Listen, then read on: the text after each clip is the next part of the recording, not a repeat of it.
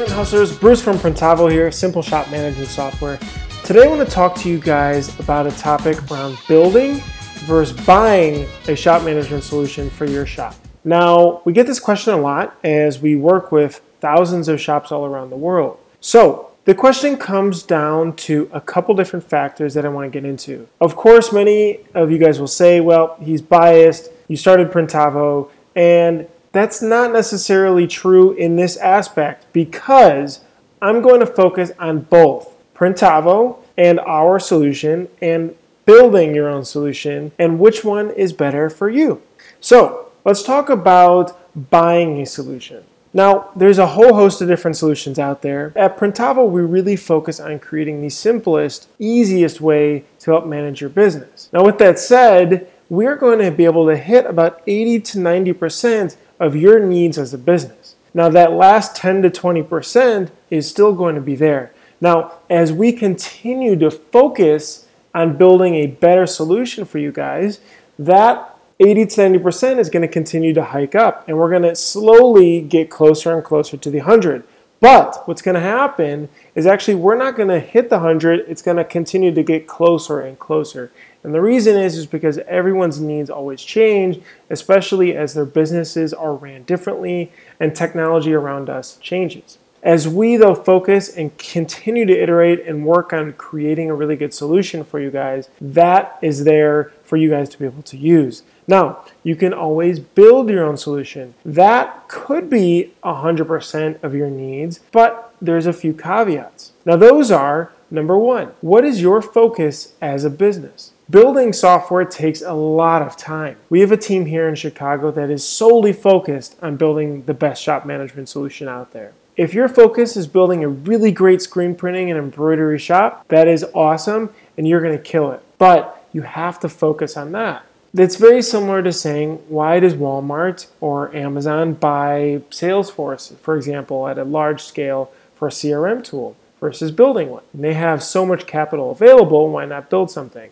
Well, because that's not their focus. And there's so much inside software that isn't seen from the start point of the project. Building software is like an iceberg you see the very top kind of 10 20% layer, but the rest of it is hidden deep underneath the water that you don't get to until you start chiseling down into it. When you start building it, there's project, scope, and setting that scope. Now, that scope is going to creep naturally because if you initially say, hey, we want to be able to do scheduling, create invoices, and be able to collect payment, well, that's nice, but I'm sure you'll get into, well, we'd like to have these additional fields for invoices and keep these additional pieces of information for customers. We want to collect ACH, we want to collect credit card, we want to collect from this processor, now this processor, and PayPal. Well, all of this stuff extends the scope. It then again eventually makes the project take longer and cost a lot more. So if you're hiring someone to do this for you, then that is going to rack up your um, expenses. Now, software developers are expensive. Freelance developers can be earning up to $200 an hour, I've seen, for some of the really, really good ones.